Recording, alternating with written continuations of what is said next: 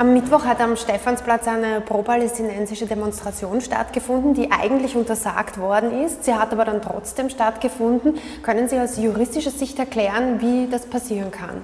Also die Polizei hat die Demonstration untersagt, weil äh, sie auch äh, im Vorfeld von Geheimdiensten auch gehört haben, dass es hier zu Gewaltaufrufen kommen könnte.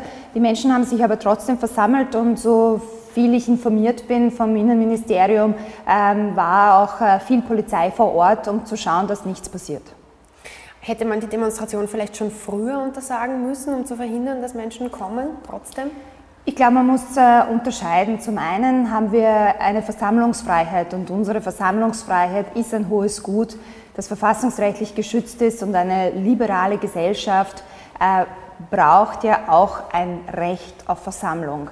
Ähm, und überall dort, wo Grenzen überschritten werden, dort, wo öffentliche Ordnung, unsere Sicherheit, wo es strafrechtliche, strafrechtlich relevante Vorkommnisse gibt, dort kann die Polizei einschreiten und auch im Vorfeld ähm, oder auch währenddessen die Demonstration auflösen. Und das ist dann auch entsprechend der Meldungen auch aus dem äh, Kriminalbereich äh, passiert.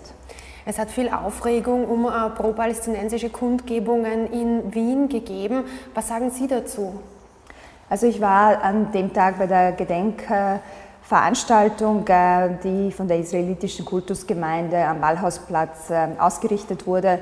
Dort war der Vizekanzler, der Bundeskanzler, ähm, aber auch der Bundespräsident hat auch eine Ansprache gehalten. Ähm, und ich halte es für wichtig, dass äh, wir auch diese terroristischen Angriffe verurteilen. Es sind sehr viele unschuldige Menschen, Frauen, Kinder getötet worden. Ähm, das war ein noch nie dagewesener äh, terroristischer Angriff und ich glaube, das gilt ganz klar im Sinne der Menschenrechte auch zu verurteilen. Kommen wir zur Innenpolitik. Ähm, vergangene Woche wurde der Entwurf der türkis-grünen Regierung des Informationsfreiheitsgesetzes präsentiert. Sie waren da, wie die gesamte Regierung, euphorisch und haben gesagt, das ist ein neues Zeitalter der Informationsfreiheit. Von Transparency International heißt das allerdings, das ist etwas zu dick aufgetragen, das Eigenlob der Regierung, weil ähm, Transparency International meint, zum einen habe es sehr lange gedauert, bis dieser Entwurf jetzt gekommen ist und auf der anderen Seite, das wird äh, von mehreren Seiten kritisiert, dass Gemeinden unter 5000 Einwohnerinnen und Einwohnern von der Veröffentlichungspflicht ausgenommen sind. Stört Sie das auch? Also ich glaube, es ist mal wichtig festzuhalten, wir haben das Amtsgeheimnis abgeschafft. Die Abschaffung des Amtsgeheimnisses ist historisch. In den letzten 100 Jahren, und wir sind die, eine der letzten westlichen Demokratien, die das Amtsgeheimnis noch in der Verfassung hatten, für die letzten 100 Jahre. Und jetzt haben wir es abgeschafft. Wenn man zurückdenkt, wie viele Regierungen vor uns haben das versprochen und haben es nicht geschafft, weil es zu kompliziert ist, weil es nicht geht, weil zu viel Verwaltungsaufwand und, und, und, ganz viele Ausreden kamen auch während der Verhandlungen zu diesem ähm, Informationsfreiheitsgesetz. Aber wir haben es jetzt geschafft. Wir haben das Amtsgeheimnis abgeschafft und das Recht, das Grundrecht auf Information verankert. Das heißt, jeder Bürger und jede Bürgerin kann Anfragen stellen, kann sich erkundigen, kann nach Studien fragen und zwar auch bei Gemeinden unter 5000. Und ich glaube, das darf man nicht verwechseln. Jeder Mensch, jede Bürgerin, jeder Bürger hat das Recht, bei Gemeinden anzufragen, nach Informationen zu fragen und das ist ein einklagbares Recht. Aber wäre es Ihnen lieber, wenn diese Grenze von 5000 gar nicht eingezogen worden wäre? Natürlich gibt es ja viele Wünsche, die ich als äh, grüne Politikerin, die ich immer für das Informationsfreiheitsgesetz gekämpft habe, äh, auch ähm, mir noch gewünscht hätte. Aber letzten Endes ist es natürlich ein Kompromiss. Aber ich halte es trotzdem für historisch, dass wir das Amtsgeheimnis abgeschafft haben und dass die passive Informationspflicht, nämlich dass wenn ich als Bürgerin und Bürger Anfragen stelle, dass die überall gestellt werden kann, auch bei Gemeinden unter 5000. Und wenn ich keine Auskunft bekomme, dann kann ich das einklagen. Und bei einem Verwaltungsgericht, und ich glaube, das ist ja das Entscheidende. Jetzt ist es allerdings so, um dieses Gesetz zu beschließen, brauchen Sie eine Zweidrittelmehrheit im Parlament. Also noch ist es keine beschlossene Sache. Welche Fraktion wird denn da die notwendigen Stimmen liefern und wann glauben Sie, wird es soweit sein, ähm, dass das Gesetz tatsächlich beschlossen werden kann? Also die Sozialdemokraten haben immer wieder gesagt, dass es für sie wichtig ist, äh, dass es ein Informationsfreiheitsgesetz in Österreich gibt und äh, ich gehe stark davon aus, dass sie dem auch zustimmen werden. Ende September hat die Bundesregierung ein Kinderschutzpaket ähm, beschlossen, das unter anderem eine Verschärfung des Sexualstrafrechts vorsieht. Ähm, da gibt es auch einige Experten, die daran zweifeln, ob ähm, höhere Strafen tatsächlich in der Praxis auch etwas bringen. Und ähm, es geht auch vielen um die Wertigkeit der Delikte, die dann sagen, es könnte eigentlich dann so weit sein, dass bei einem schweren Fall von Missbrauchsdarstellungen die Strafe genauso hoch ist wie bei einem Hands-on-Delikt. Und ähm, das ähm, empfinden vielleicht einige dann auch nicht als angemessen. Was sagen Sie dazu? Also zwei Punkte dazu, aber den letzten Satz würde ich gerne aufgreifen. Sehr viele Experten reden von Hands-on-Delikten, aber wenn, ich mir, wenn, wenn man sich diese Bilder anschaut, das ist ja Missbrauchsmaterial. Das heißt, es wurden Kinder missbraucht und sie wurden dabei fotografiert oder gefilmt und das wurde ins Internet gestellt und andere Leute schauen sich das an. Ähm, und dadurch, die, all die, die sich das anschauen, befeuern ja den Markt und bringen genau wieder diese kriminellen Netzwerke dazu, wieder solche Bilder zu produzieren. Und wieder steht am Ende ein Kind, das missbraucht wurde. Das ist für mich ein Delikt, das wir tatsächlich bestrafen müssen, denn es muss uns wert sein, das Leben eines Kindes, dass wir sagen, das Rechtsgut muss geschützt sein. Und aufgrund dieses geschützten Rechtsgutes müssen wir die Strafen anheben, um das Unrecht der Tat auch in der Strafe wiederzuspiegeln. Und das haben wir auch gemacht. Und ja, bei einem Punkt gebe ich den Expertinnen und Experten auch recht. Das ist nämlich, dass die Justiz erst dann zum Zug kommt, wenn schon was passiert ist. Und eigentlich wollen wir ja verhindern, dass was passiert. Und genau aus dem Grund hat das Kinderschutzpaket, das wir vorgestellt haben, drei Aspekte. Einerseits den Kinderschutz an sich. Wir schützen die Kinder präventiv vor solchen Taten weil wir jetzt zum Beispiel in den Schulen verpflichtende Kinderschutzkonzepte haben. Alle Vereine, die mit Kindern arbeiten, brauchen auch Kinderschutzkonzepte, werden jetzt gefördert, damit sie Kinderschutzkonzepte in ihre Arbeit integrieren, weil das wichtig ist, damit ich als Mutter weiß, dass mein Kind bei diesem Verein auch sicher ist. Ähm, und dann natürlich Opferhilfe. Familienangehörige, Kinder, das sind sehr schwierige Situationen, wenn da tatsächlich was passiert.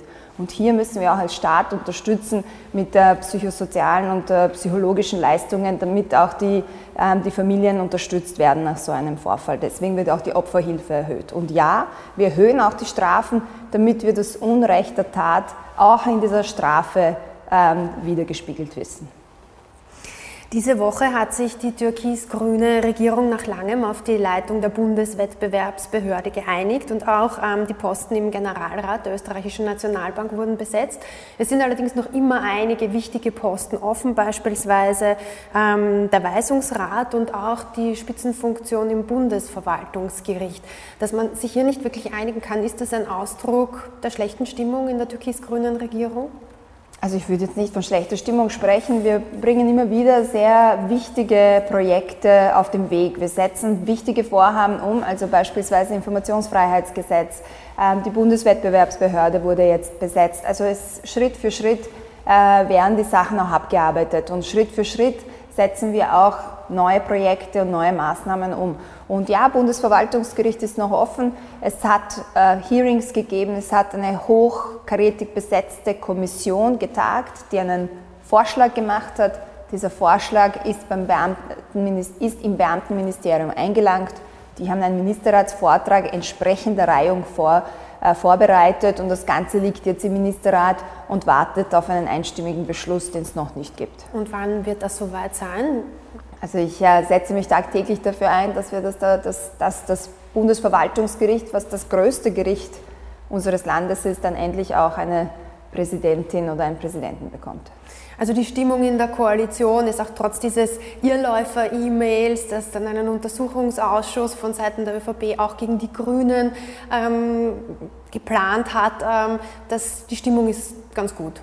Also ich halte von diesem äh, E-Mail ehrlicherweise wenig, ähm, ist auch nicht äh, von einem Minister oder dem Bundeskanzler versendet worden, also war offensichtlich ein äh, Mitarbeiter, aber äh, nichtsdestotrotz, wir haben eigentlich eine sehr gute Arbeitsatmosphäre in der Regierung und darum geht es. Es geht darum, Projekte umzusetzen. Es geht darum, für Österreich ähm, Projekte umzusetzen, die die Teuerung abfedern, die sich um den Klimaschutz kümmern, die sich tatsächlich den Herausforderungen der Zeit stellen. Da muss das Klima nicht immer großartig und super sein, äh, weil äh, es ist keine Ehe, es ist eine Koalition, in der man für das Land Österreich arbeitet.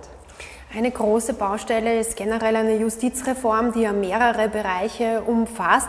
Beispielsweise ähm, sprechen Sie sich schon seit langem für eine Generalstaatsanwaltschaft aus. Ähm, wann wird denn die kommen? Also zum ersten Mal in der Geschichte des Justizministeriums gibt es jetzt tatsächlich eine, ein, einen Entwurf, wie so etwas ausschauen kann, wie so eine Generalstaatsanwaltschaft, die unabhängig ist vom Justizminister, tatsächlich auch arbeiten kann. Und ich halte das äh, für wichtig, weil endlich hinter dem Modell steht die gesamte Justiz, der Großteil der Wissenschaft und ein Großteil der Zivilgesellschaft. Und das ist einmalig in der Geschichte des Justizministeriums. Und ich werde mit Sicherheit äh, nicht einem Modell zustimmen, äh, das schlechter ist als das, was wir jetzt haben. Daher kämpfe ich auch für diesen Vorschlag der Expertinnen und Experten äh, und werde äh, weiterhin mit Nachdruck mich dafür einsetzen, dass wir das umsetzen können. Aber da blockiert die ÖVP? Ich habe äh, jetzt, ich habe zwar den Willen gesehen, dass wir hier weiter verhandeln, aber wir sind noch weit von einer Einigung entfernt. Man, da muss ich auch denken, es ist die es ist die Reform unseres Justizsystems und die muss gut und ordentlich gemacht werden. Nur Schnellschüsse um einfach eine gute Schlagzeile zu haben, das wird es mit mir nicht geben. Aber wird sich die dann noch ausgehen in dieser Legislaturperiode? Viel Zeit, also auch wenn im nächsten Herbst gewählt wird, viel Zeit ist nicht mehr. Sie haben recht, viel Zeit ist nicht mehr, aber es gibt ja ein Modell, weil ich habe ja die Expertinnengruppe schon vor einem Jahr eingesetzt, die haben ein Modell äh, geliefert äh, und anhand dieses Modells kann man sich herantasten. Sie haben im Ministerrat diese Woche die Antikorruptionsstrategie präsentiert. Ähm, Österreich ist, in, ist in den letzten Jahren im Korruptionsindex zurückgefallen auf Platz 22. Glauben Sie, dass die Strategie jetzt mithelfen wird, dass Österreich hier wieder aufholen kann? Also ich glaube, es braucht drei Dinge, damit man das Vertrauen in die Politik und das Vertrauen in Demokratie stärkt. Denn die Korruption, sie beschädigt dieses Vertrauen. Und um der Korruption einen Riegel vorzuschieben, braucht es drei Dinge. Es braucht Transparenz. Und mit dem Informationsfreiheitsgesetz führen wir jetzt endlich auch eine ordentliche Transparenzpolitik ein. Ähm, es braucht rasche Strafverfolgung. Ich habe mich in den letzten vier Jahren dafür eingesetzt, dass wir mehr Staatsanwältinnen und Staatsanwälte haben, dass die Wirtschafts- und Korruptionsstaatsanwaltschaft gestärkt wird, dass unsere Prozesse und unsere Verfahren auch schneller ablaufen können. Ähm, und ich halte das auch für entscheidend, denn es muss jeder, der korrupt korruptes Handeln an den Tag setzt, muss wissen, dass er erwischt wird und dass tatsächlich die Strafverfolgung auch sehr rasch eingeschalten wird. Und drittens, es braucht schärfere Korruptionsgesetze. Alle Lücken müssen geschlossen werden. Und das habe ich auch gemacht. Wir haben ein ähm, Korruptionsstrafrecht vorgelegt, das die bestehenden Lücken auch schließt und die Strafen auch hier deutlich verschärft. Ich möchte noch zu einem anderen Thema kommen. Ich weiß, das hat jetzt nichts direkt mit Ihrem Bereich zu tun, aber mich interessiert nur auch Ihre Haltung dazu. Ähm, der Verfassungsgerichtshof hat diese Woche ein Erkenntnis ähm, bezüglich des ORFs äh, veröffentlicht, hat ähm, gemeint, dass die, der Einfluss der Regierung, sowohl was den Stiftungsrat betrifft, als auch den Publikumsrat, teilweise verfassungswidrig ist, weil der einfach zu groß ist. Jetzt haben Sie sich vielleicht in der Vergangenheit dieses Gesetz auch schon mal angeschaut und war das auch schon Ihr Eindruck? ähm, dass hier die Regierung weniger Einfluss haben sollte? Also wir Grüne haben das immer schon gesagt, dass äh, wir das für richtig empfinden und jetzt gibt es ein Verfassungsgericht zur Verkenntnis und das gilt es umzusetzen. Und wird sich das noch ausgehen? Das ist ja auch relativ knapp, ähm, um das jetzt zu reparieren von der Zeit her. Also die Frist vom Verfassungsgerichtshof ist, glaube ich, bis 2025, aber wir werden natürlich alles daran setzen, dass wir das auch schon vorher machen.